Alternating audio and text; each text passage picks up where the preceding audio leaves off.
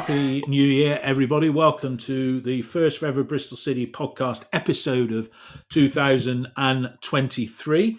Uh, I'm delighted to say that on this first day of the new year, I'm joined by uh, Ian and Mark, who uh, has finally got into the studio. And we're in a reasonably positive mood because the final score at the CBS Arena this afternoon, a second successive draw away from home because it finished Coventry City 1, Bristol City won. So a point on the road. That's five points, point a game since the uh, resumption of football after the World Cup. As I normally do in these situations, uh, 30 seconds without going into too much detail, but just overall thoughts on the game.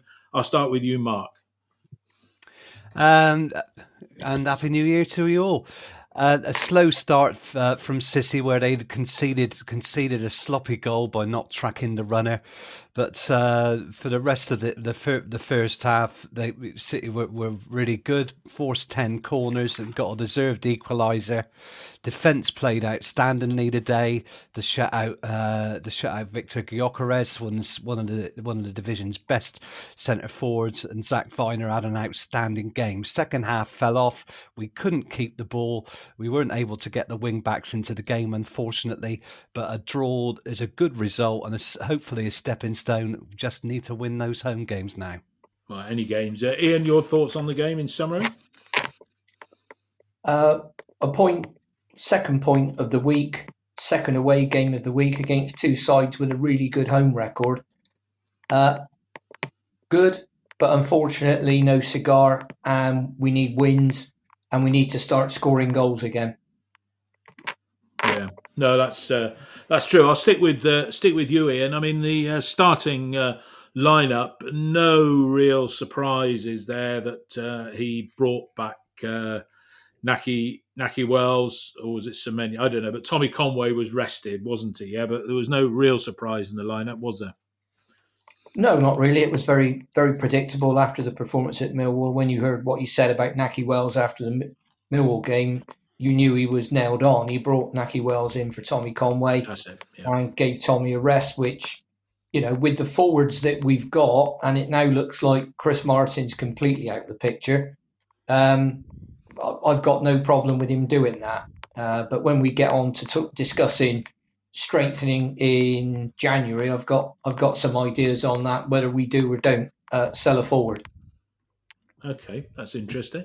Um, st- um Mark, uh, the, the, City lineup was predictable, but it was a little bit of an old boys reunion, wasn't it? Because there was uh, KP45, Casey Palmer, who was like the proverbial uh, fizz bottle. You know, he was all action, but then uh, faded dramatically. But also out there, for uh, Coventry was uh, Todd Kane, who played five games on loan for us in the 14-15 season. Simon Moore on loan goalkeeper. I don't know that was whether that was in 14-15 or 13-14.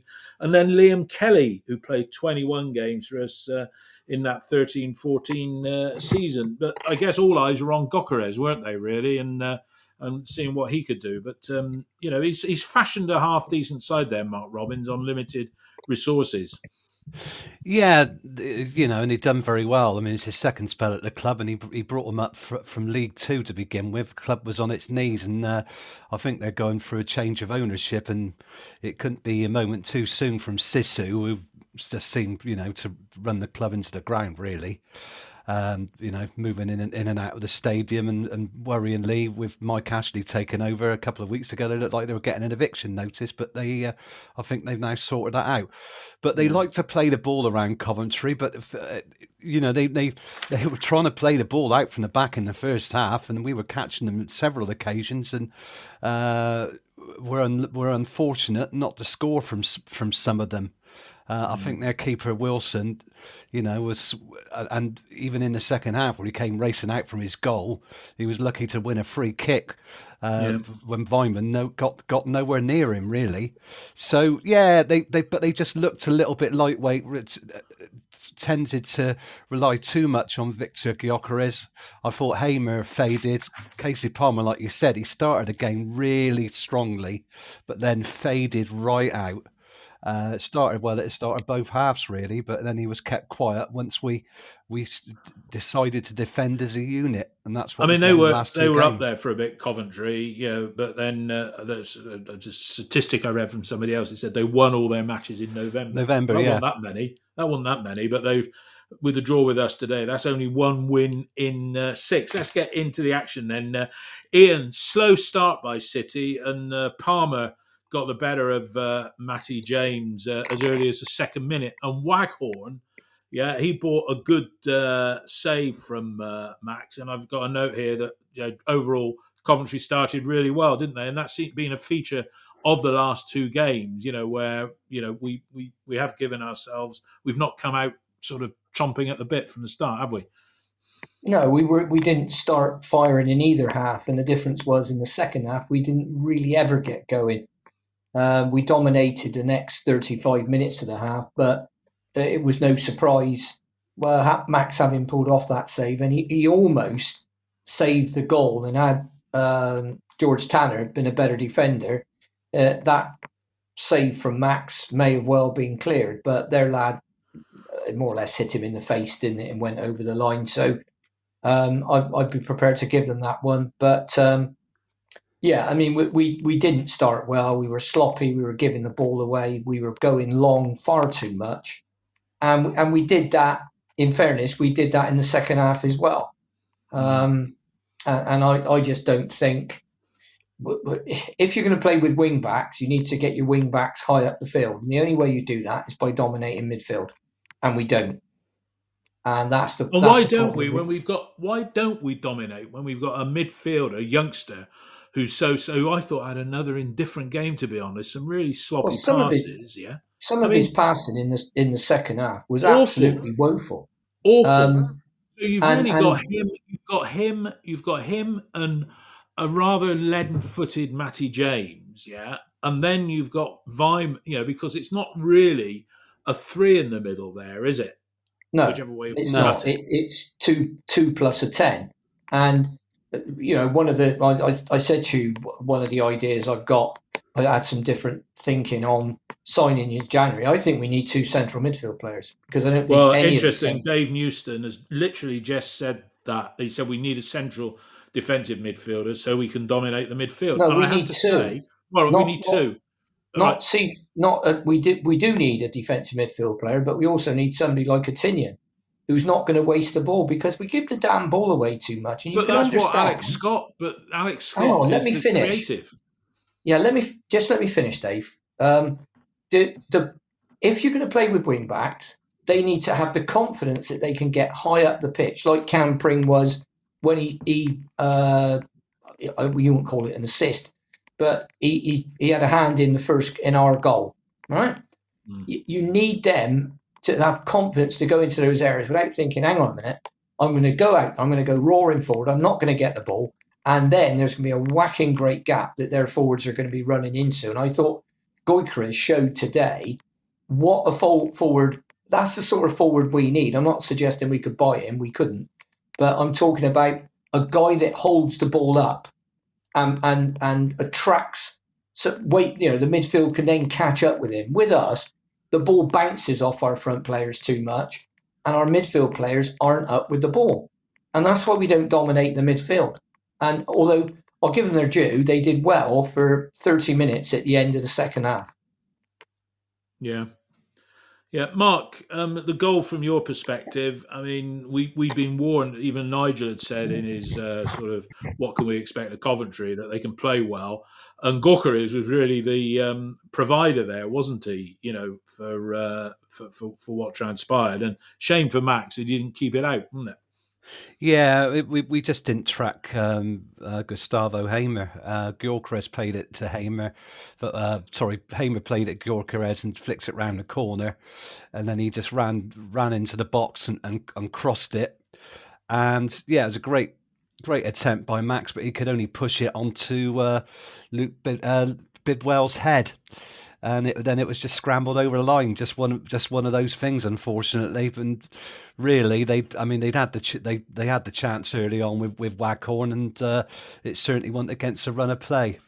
No. But there, there on after things did improve. Well, they did. I mean, we scored. I'm going to talk about corners uh, separately uh, anyway because we got was it either well into double figures.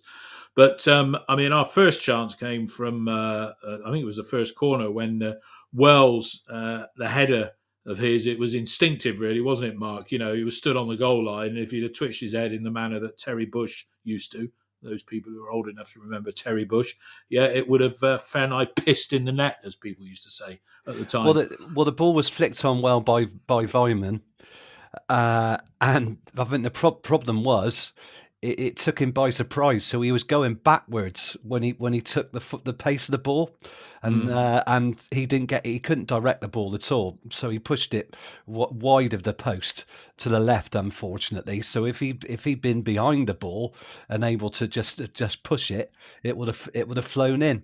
So just yeah. one of those things. But then uh, you know we, we we managed to force another nine corners after that. I know, of varying know. success. Tanner did well just after that as well, didn't he? Uh, set up by Wells, left foot shot, which uh, went just wide. Yeah, and he's sort of growing into the game, but he still looks a little bit not aggressive enough to me. Would you agree with that, Mark? Yeah, I, I think unlike uh, Cam Pring, he's not looking to push the ball past his man. I think mm. he needs needs assistance. You know, you see Weimann dropping away on the right and play the ball around the corner. He won't try and beat the man on the outside or on the inside, you know, the likes of players like Mark Little used to do. He used to go straight for the fullback on the inside, and you know, you don't see many, you don't see many players attempt that. They normally tend to go go the safe route.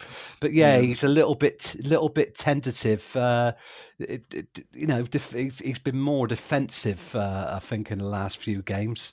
But yeah, and he looks, he you know, he's he's he's a bit of a will o' the wisp player. You know, he's about probably about the same body weight yeah. as uh, as uh, Mark Sykes. But yeah, I like to see him try and take on defend, take on defenders. At least try uh, and get some crosses. Just be a bit more physical in your face because yeah, the guy exactly. who was commentating with. Uh, uh, was it with Toby today? You know, he, he, I don't know the guy's Challis. name now, but it was it Chalice. But he yeah. was saying he just needs to be. We need to be. Well, they said that about Casey Palmer because he was seeing far too much of the ball. Um, Ian Cal Naismith has sort of slotted back in, and just prior to our goal, and I'll let you talk about the goal uh, as well. But just prior to our goal, he did a wonderful tackle on Martin Waghorn, who was bursting uh, through the middle. Yeah, took it right off his toes fairly and then gave it away like so much of City's plays, unforced errors. But is that something we just have to live with with Cal Naismith that he'll do something great and then cock it up within seconds? Yes, is the answer to your question. He, he's that is what he's like. Um, and uh, he did it on two or three occasions today. And I remember you know, both times the tackles were absolutely excellent. Great piece of defending and then he tries to play a five yard pass and flicks it to one of their players.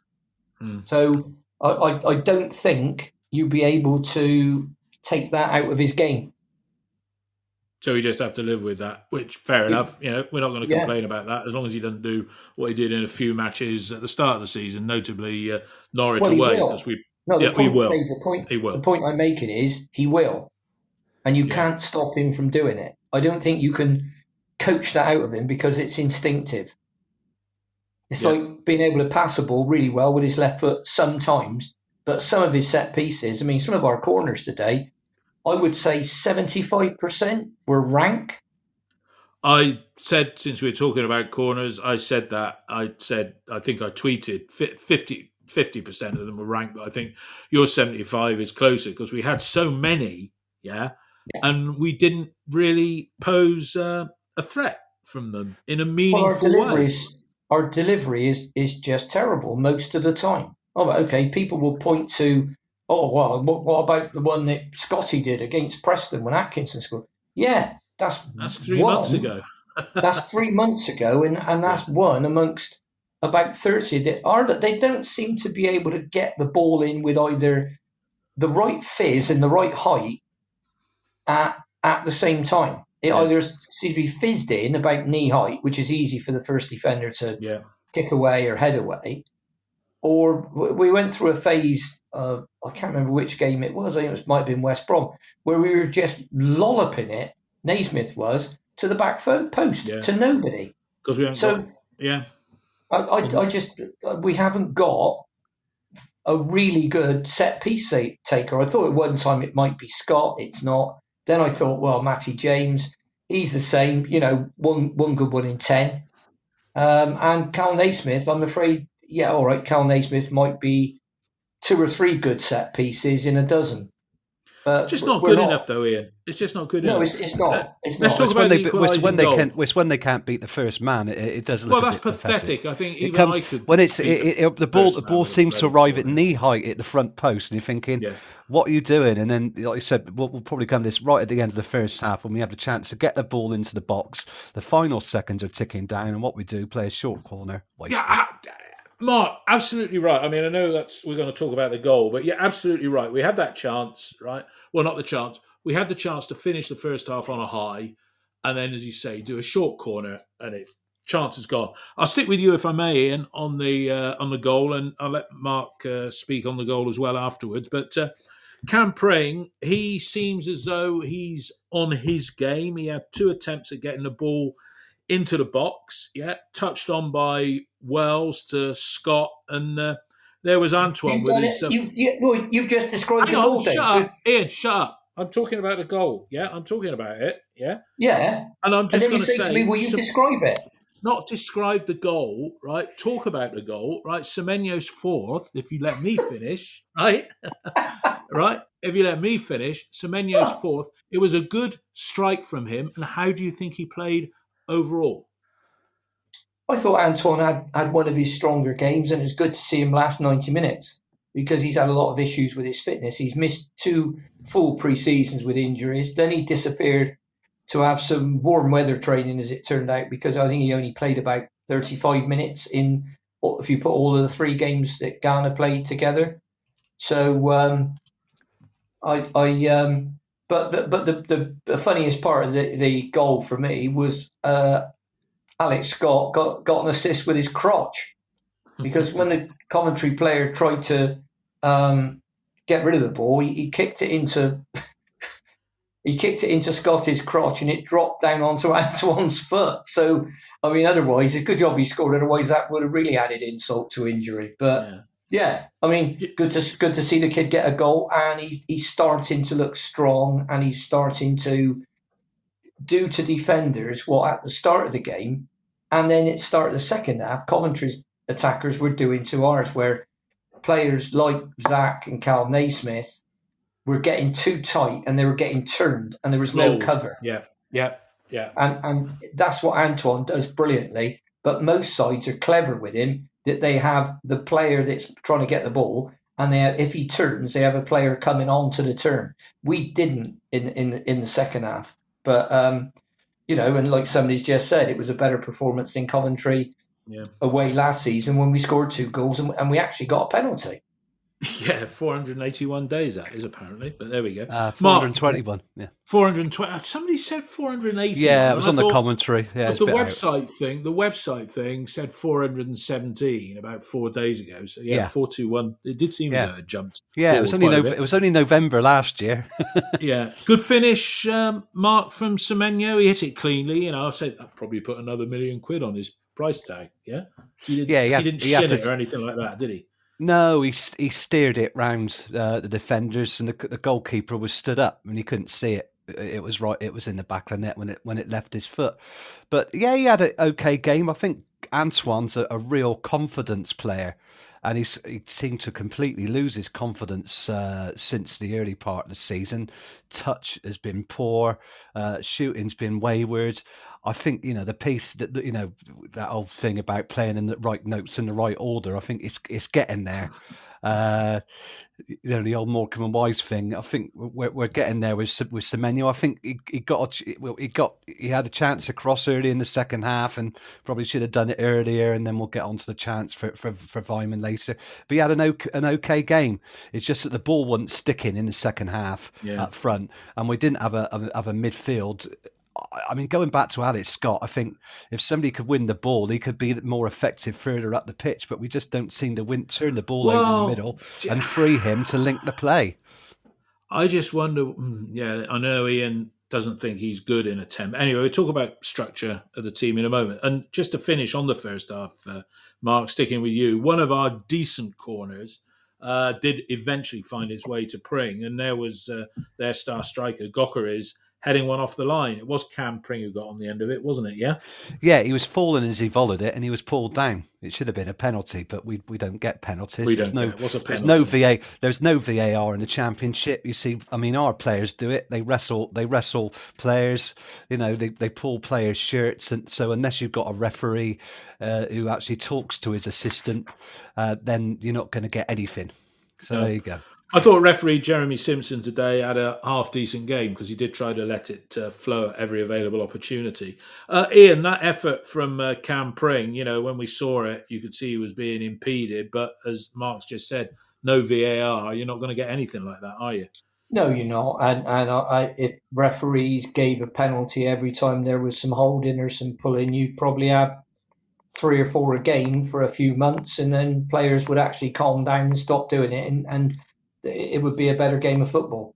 Uh, but Yeah. until you have VAR, you don't spot things like that. The referee might have been unsighted.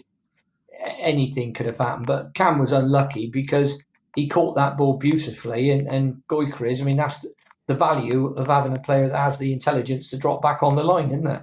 Yeah, no, that's true.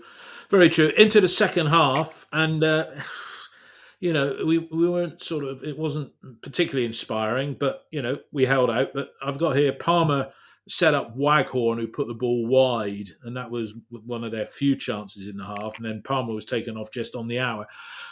Ian Martin Waghorn, he to me is a bit like a Chris Martin type player who's played a lot at the higher level. I checked his age; he's about a year younger than uh, Chris Martin, but do you see them as quite similar players. And you know, if he was a year younger than he is now, yeah, that type of player is one that if he was out of contract, you could see us signing him. But your thoughts on Waghorn and whether we still need that type of uh, player up front?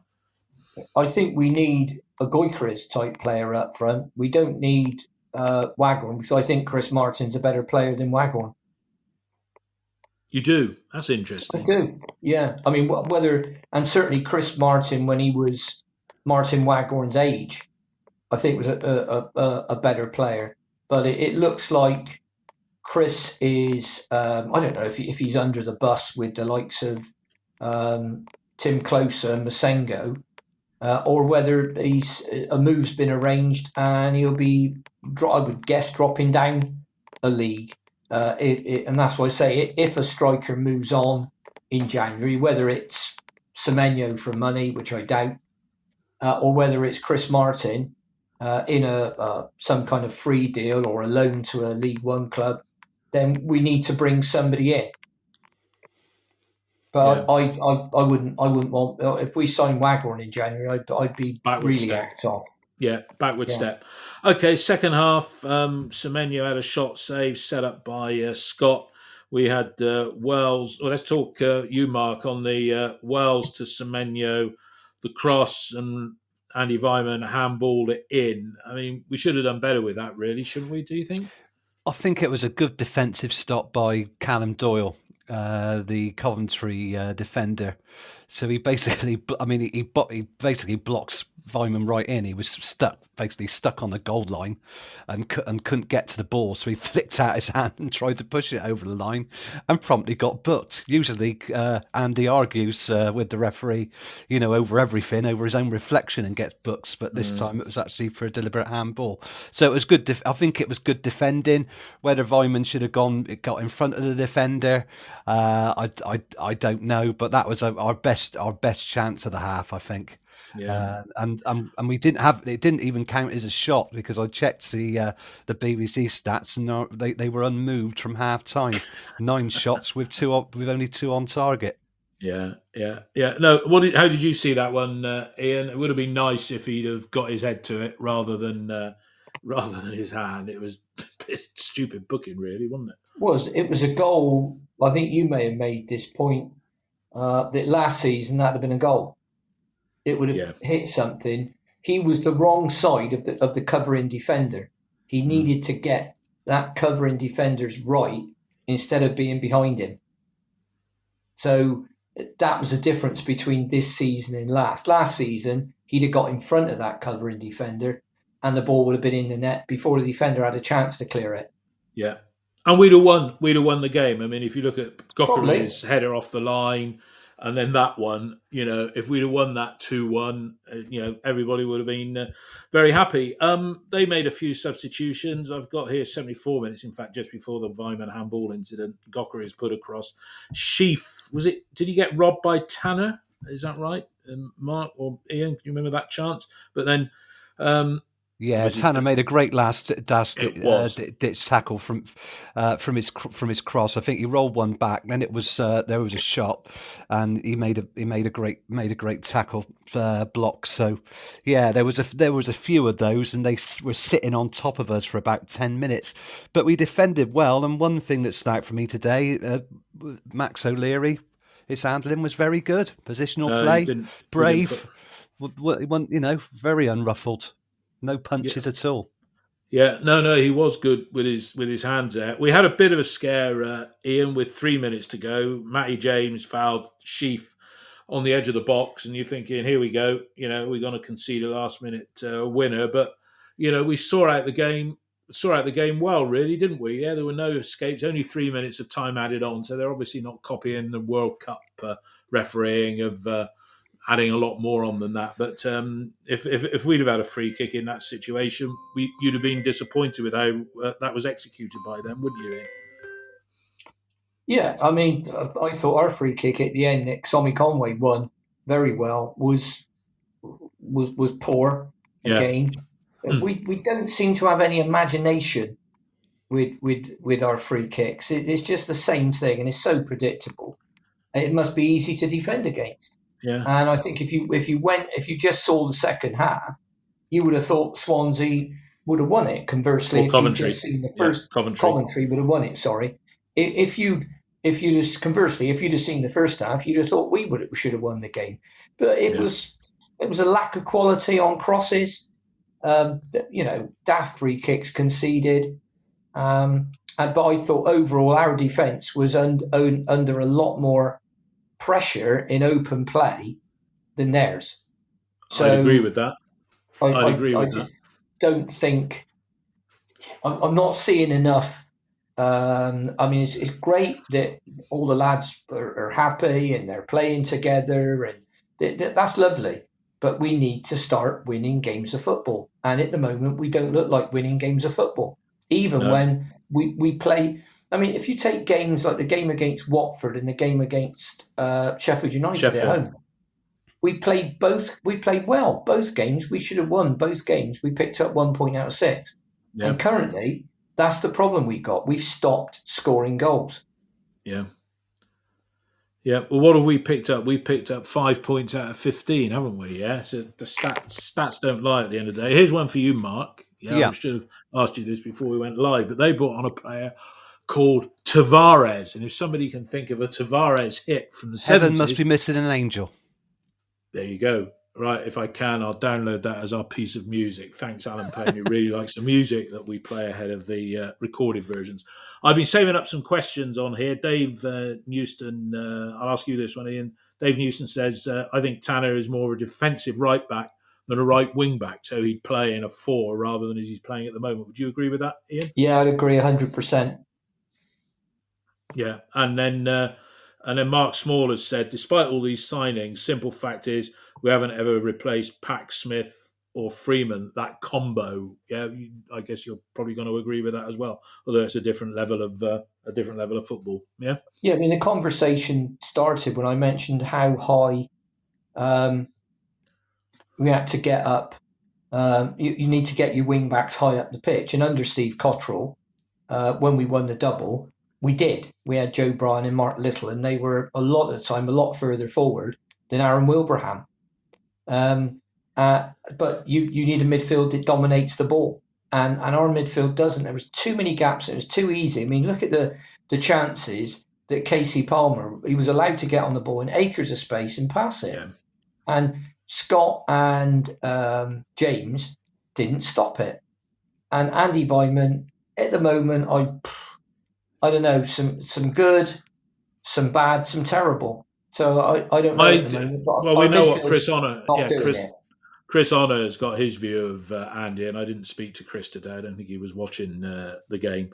Uh, but and Andy frustrates me. Andy Weimannor last season, happy days, but this season, you know, there was a couple of misplaced passes. But then I guess at this level, they all do it, and if he wasn't doing it, he wouldn't play for us. Mark, um, that combo on their day, not now because they're that much older, but if you took Pack, Freeman, and Korey Smith on their day, they are better. That is a midfield combo that it, it, you could argue that it got us up, but then it was struggling. But that's got more about it than what we got in midfield at the moment. Wouldn't you agree with that?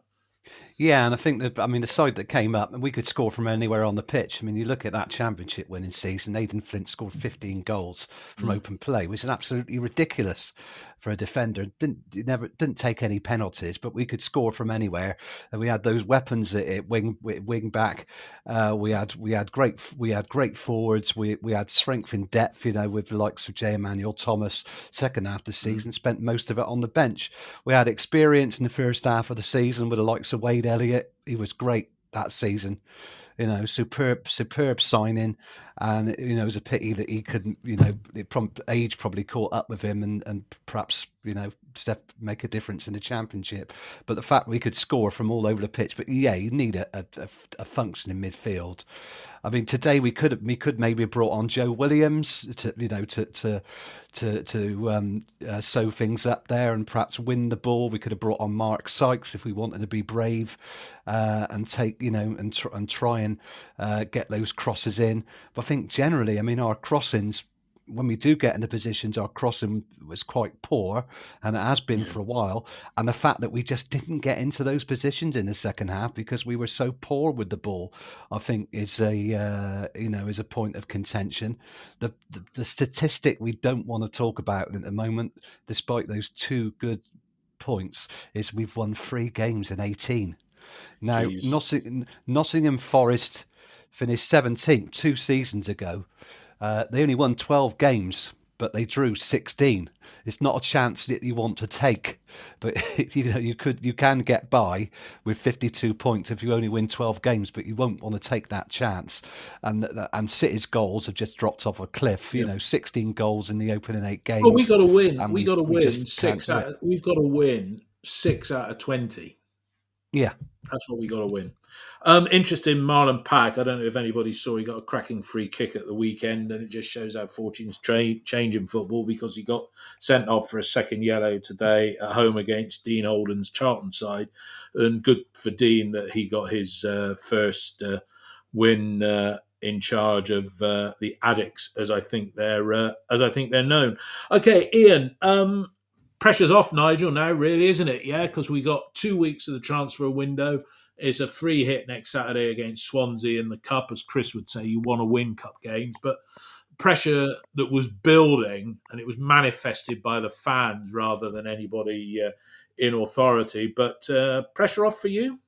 Probably no. Not. No, absolutely not. I think pressure won't be off until we win games of football. That's the only thing uh, that can save him.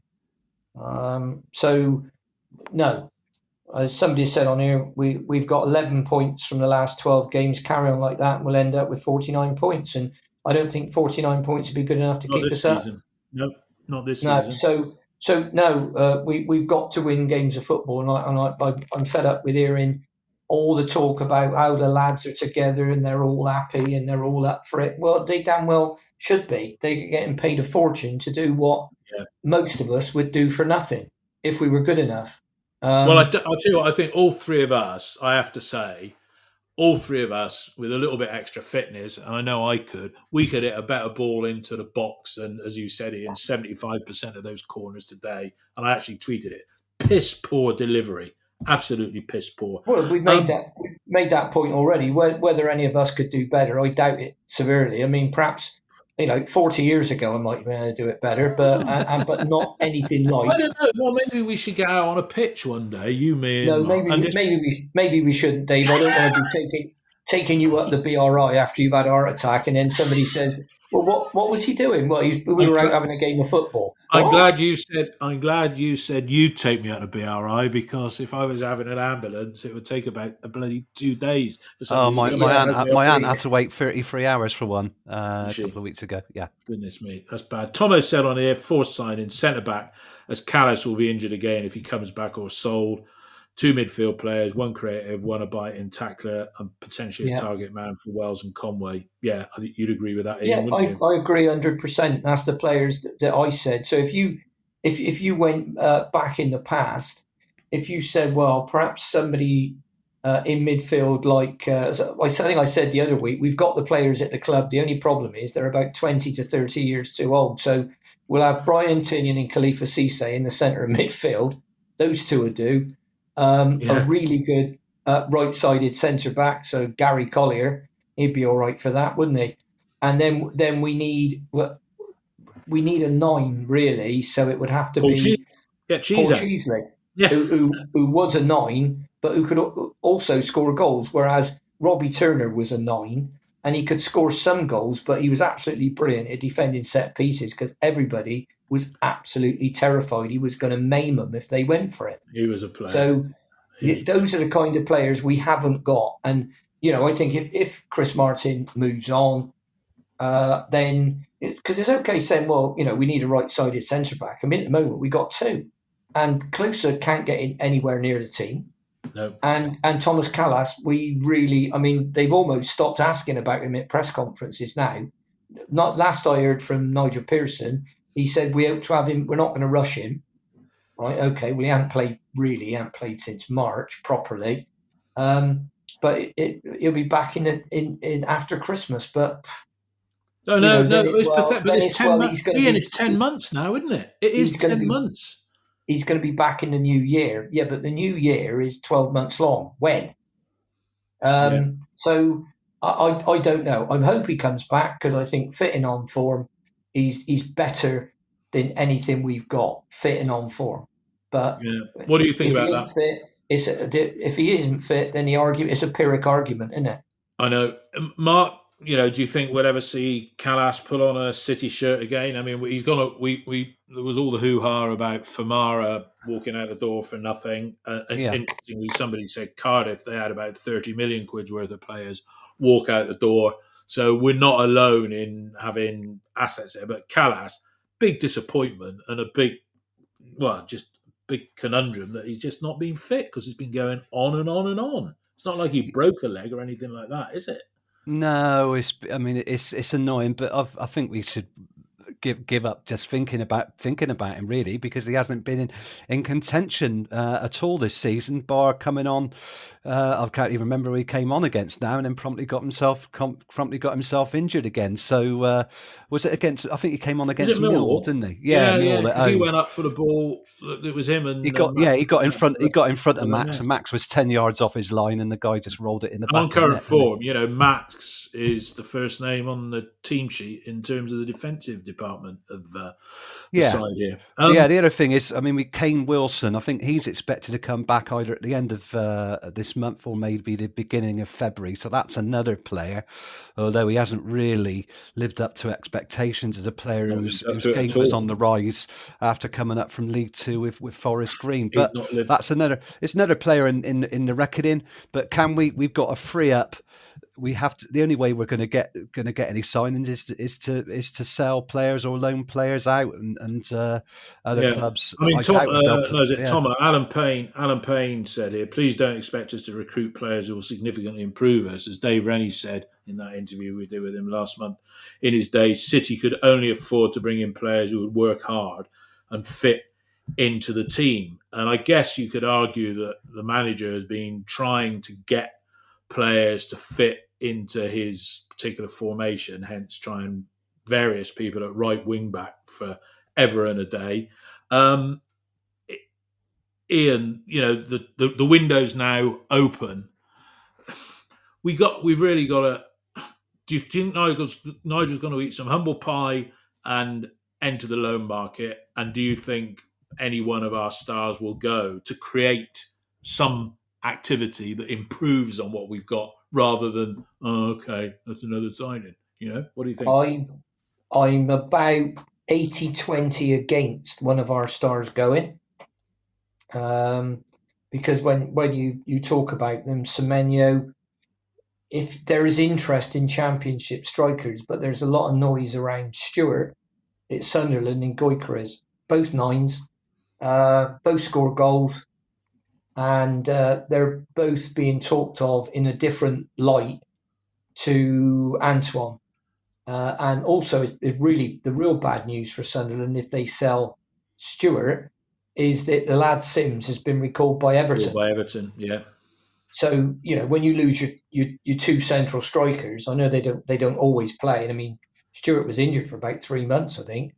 Yeah. But Yeah, um, yeah. he, you know, that he they both look players against it when they beat us. So, um, and you can see where Sunderland are now in the new by in the league. By the way, with no parachute money, um, but we we spoke about that the other night. Uh, loan sign-ins, he he hasn't dismissed them out of hand. Whilst he did to start with, and said we didn't have the mentality to bring loan signings into the into the squad.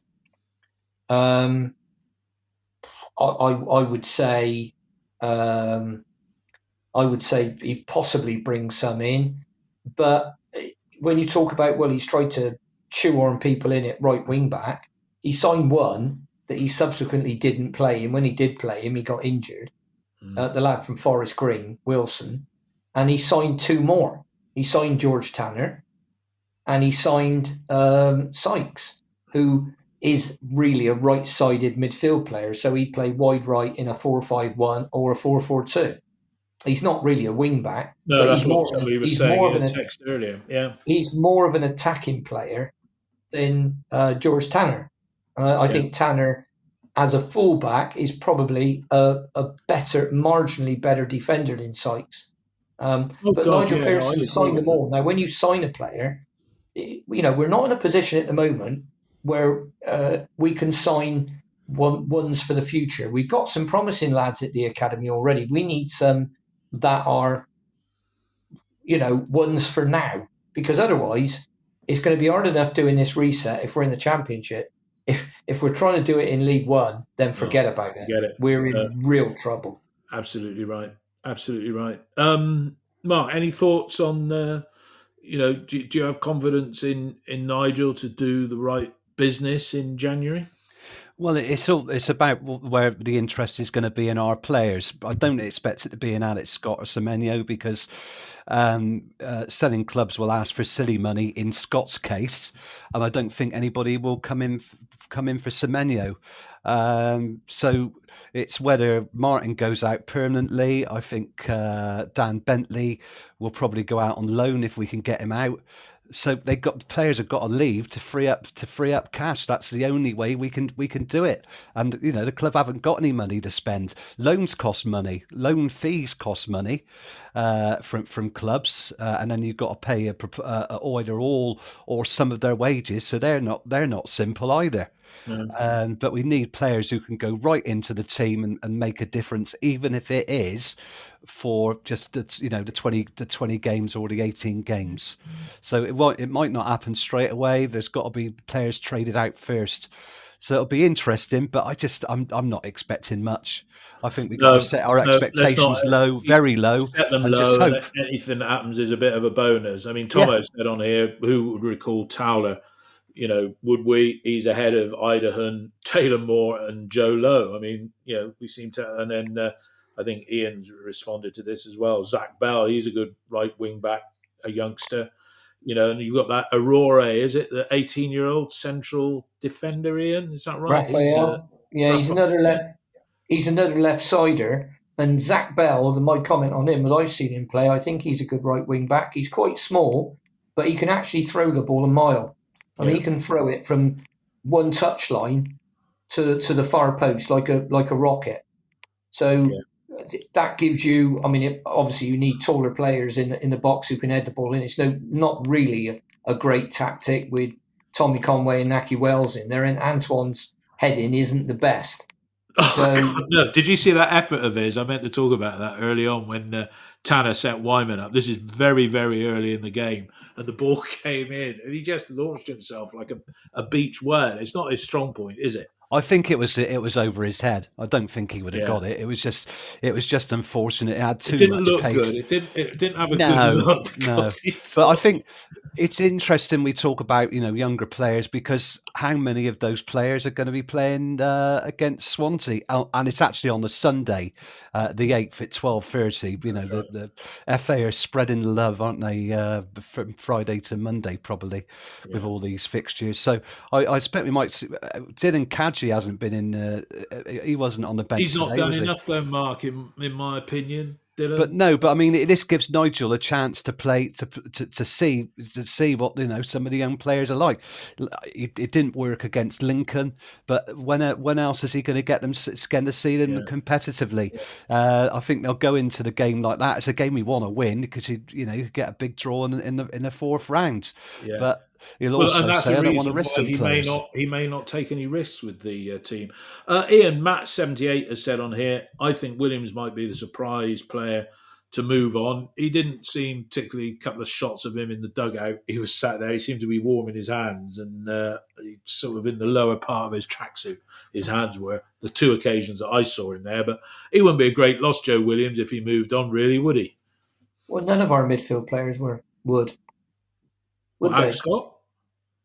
Well, yeah, if, if he moved on for, you know, there's there's rumours going around. Wolves are the late, latest side circulating, but yeah. but the kind of Leicester. um, the number kind of numbers that well, Leicester were talked about back in the summer, but and Palace and with Semenyo mainly, but you know the numbers that are being talked about all begin with a one, don't they? Like ten million. So, and, and you don't know if that's going to be ten million plus add-ons or ten million in total. Um, so, you know, I, I wouldn't if, if someone came in and offered us 10 million plus add-ons for Alex Scott, I'd say, yeah, ta-da, mate, all the best. Thank no, you very I, much. I would, and somebody might also offer us money and loan him back to us, yeah, which wouldn't But really would you? achieve. Would, I'm I'm not being horrible, but would you necessarily want the money and have him back? well, on current form, the answer would be no. Would you? You'd agree with that as well? Well, well, his best yeah. games for us, let's be honest, his biggest goal contributions and the rest of it have come from right wing back, not as a central midfield player, which I think, incidentally, is his best position. But Yeah. he's got to start proving it. And, and I mean, like I say, giving the started giving the ball away towards the end of that, I'd have I'd have actually upped him and put Joe Williams on just as a safer pair of hands. Yeah, no, you're right. Absolutely right. Okay, just to wrap up, we didn't really. We had a few technical problems the other day, and we talked. We were going to talk about the new uh, chief exec, and uh, and as I say, I edited that piece out purely because uh, I lost a connection at my end. But uh, Phil Alexander's come on uh, come on board on the first of Feb. Uh, he comes with 26 years at Crystal Palace. I've spoken to a few people that I know that are Palace fans nobody's got a bad word to say about him. Um, I did ask, I put it on the Palace forum, and there was only one response, and again, it was positive. But I said, you know, what is he? Does he get involved in the playing side? And he strikes me as being more of a commercial businessman type, yeah. Um, and you know, we all know what it's like trying to sell a service that you don't really want when you're in Bristol. So good luck to him on that score.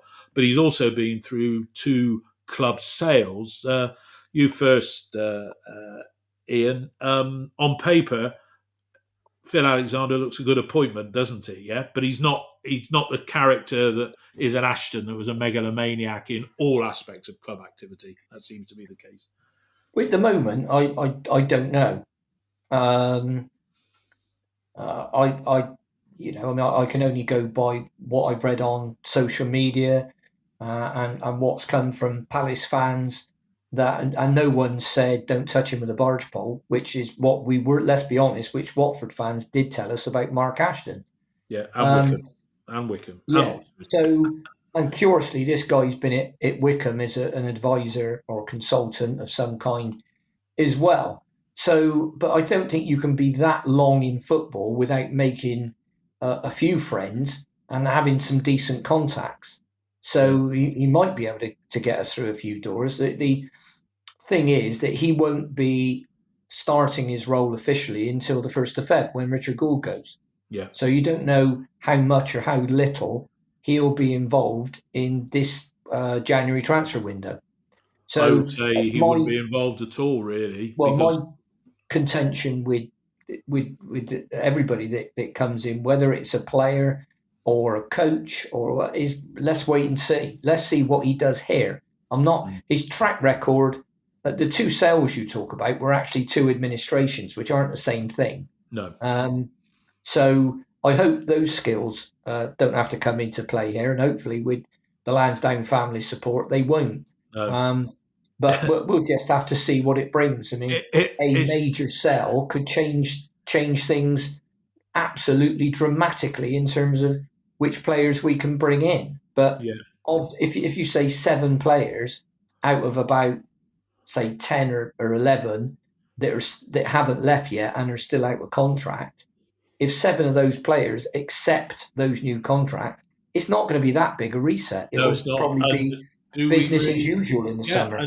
do we really want? Uh, and this is the thing: do we really want Dan Bentley to stay when Max is, you know, is that money better spent in another uh, department of the field? I mean, it's interesting, and you quite rightly correct me on uh, that he's, it's two administrations, and the comment is on the Palace Forum, holmesdale.net, uh, back towards the bottom of page one on there now. But the Palace fan that did respond, he put he was known as Teflon Phil because through those two administrations, he was the one common denominator that uh, uh, that, that had stayed there. And I bet he could write a book because Palace over the last 20 years has been a very interesting place from sort of Coppell to, to Neil Warnock and Roy Hodgson and now Patrick Vieira. And, you know, he was Premier League Chief Executive of the Year last year, which is uh, quite a good accolade, I would uh, suggest. Um, Mark, your your thoughts on the new chief exec? You know, he's he's he's, he's shows you can still get good jobs when you're 60, uh, but it looks a good signing on paper, doesn't it? Yeah, that gives us hope. That gives us all hope, doesn't it?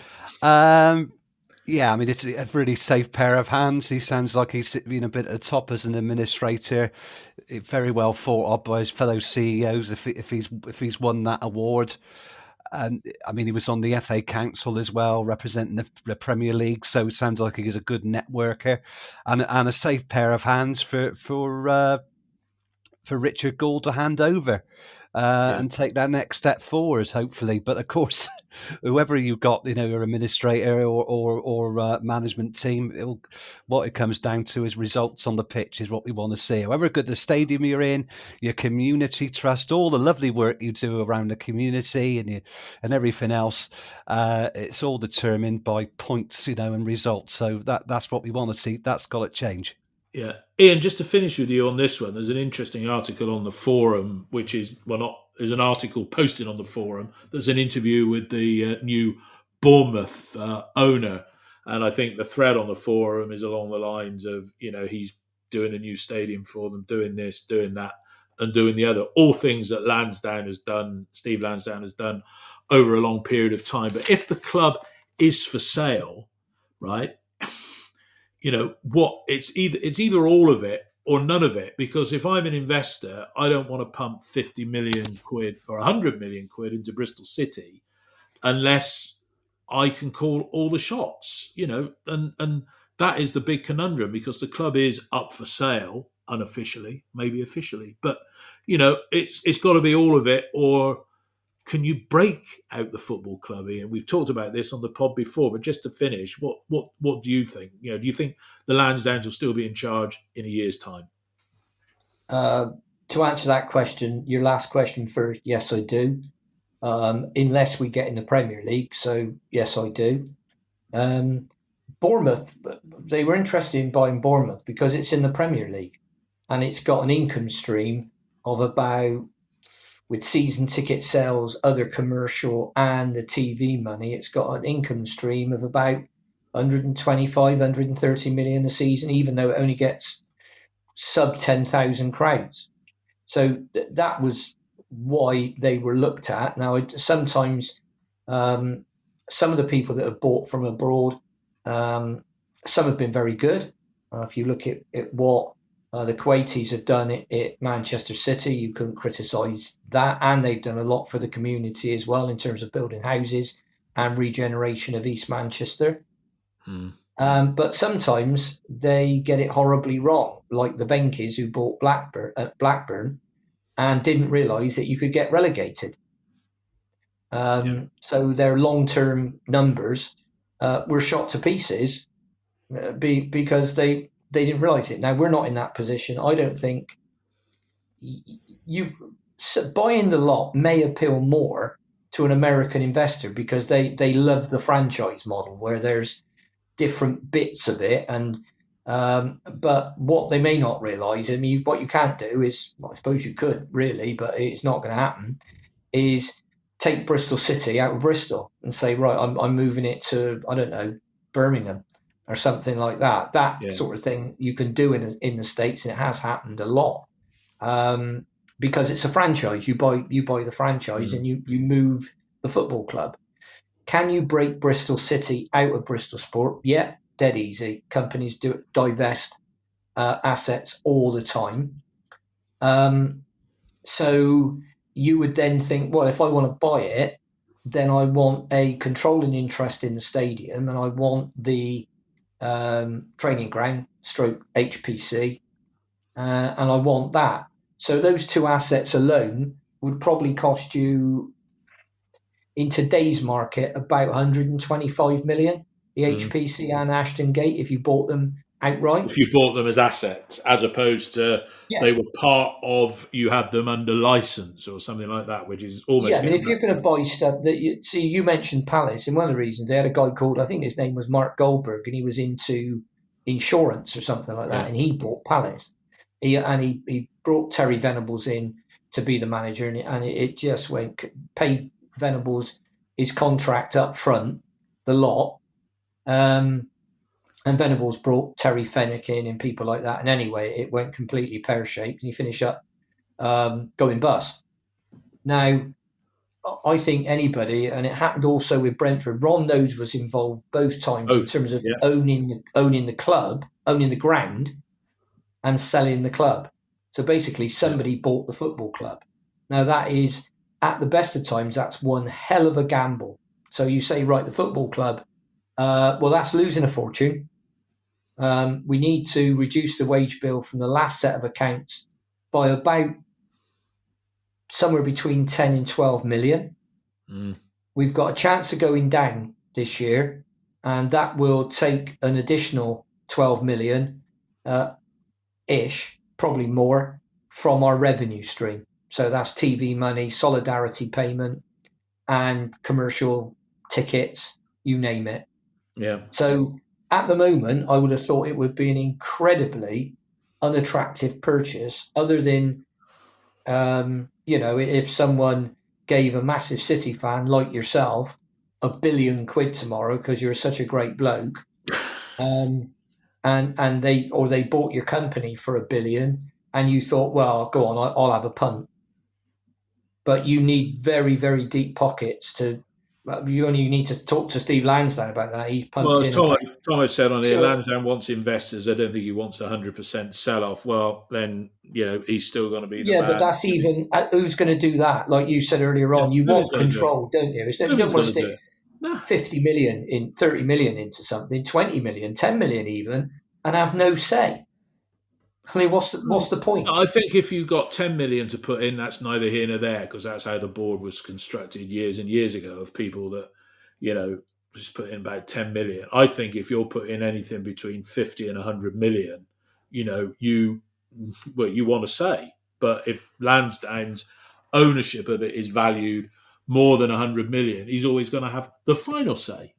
Yeah. So anyway, Well, we talk got- about that. it's, it's about about the assets dave you've got you've got look at the assets separately now somebody said to me well okay if the grounds were 60 million 70 million let's say what can you do with it if it's not a football ground now you've got you mentioned mike ashley now he's his fraser group did serve i believe an eviction notice to coventry and it's now been sorted out but they're going to turn part of that stadium into a massive distribution centre for House of Fraser. Yeah. So um, you've so that's a purpose for the ground besides because at one time it had a i've been in there had a casino and all kinds of stuff there. So coventry will the, the, under their new owner will continue to be tenants and they might think well we need to rent the ground. Providing they can get a really good deal to rent the ground it shouldn't really harm them.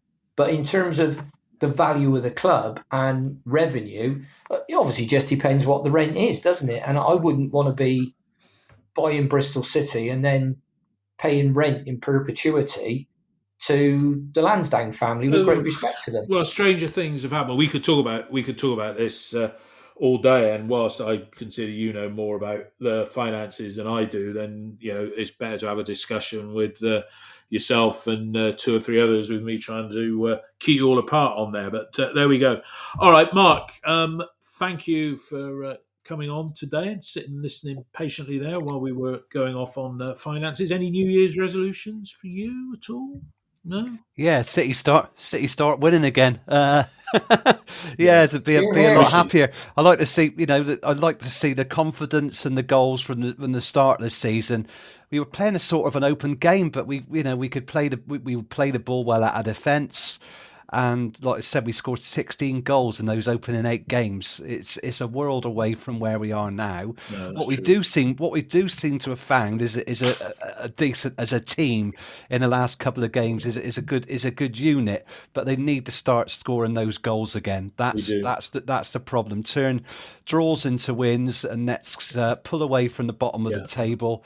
Um, and you know we need to be in this division. Uh, we to, do. To, no, to that's it. That's the prime objective. We, we have to do that. Stay in the championship, and the two performances that we've just had are what you would expect away performances from a Nigel Pearson side. You know, which is getting a point. Well, it's four. It's four. Um, it's four unbeaten. I mean, uh, if, if yeah. weird symmetry. I think the last, the last away loss was uh, to Reading, I think, on the 22nd of October, but the last home win was two weeks earlier against Preston. Oh, ridiculous. So, yeah, okay, yeah. Ian, um, any final, uh, new, finally with you, New Year resolution for 2023 or hopes?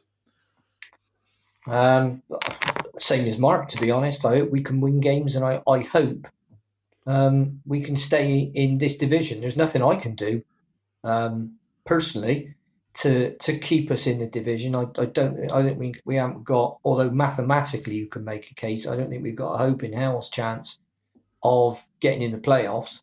Um, so stay in this division, do the reset that needs to be done uh, in the summer.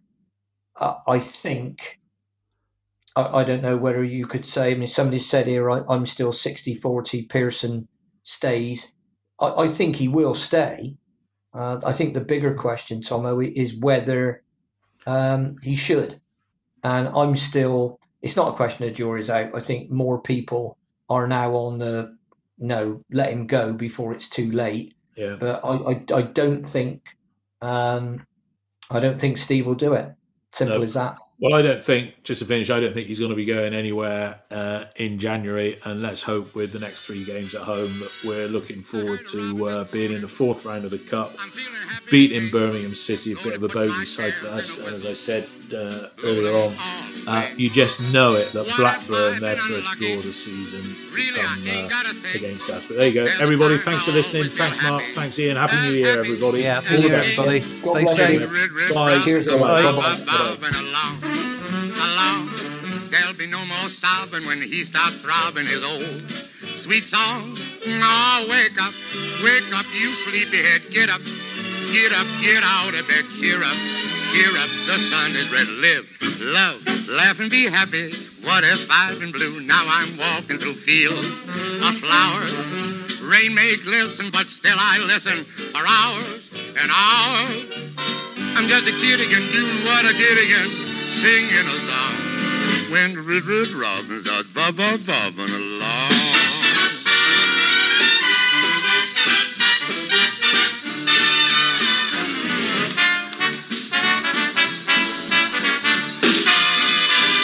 When the Red Red Robin comes bob bob bobbing along, along. There'll be no more sobbing when he starts throbbing his old sweet song. Oh, wake up Wake up, you sleepyhead, get up, Get up, get out of bed, cheer up, cheer up. The sun is red. Live, love, laugh and be happy. What if I've been blue? Now I'm walking through fields of flowers. Rain may glisten, but still I listen for hours and hours. I'm just a kid again, doing what I did again, singing a song. When the red, red robin starts bob, bob, bobbing along.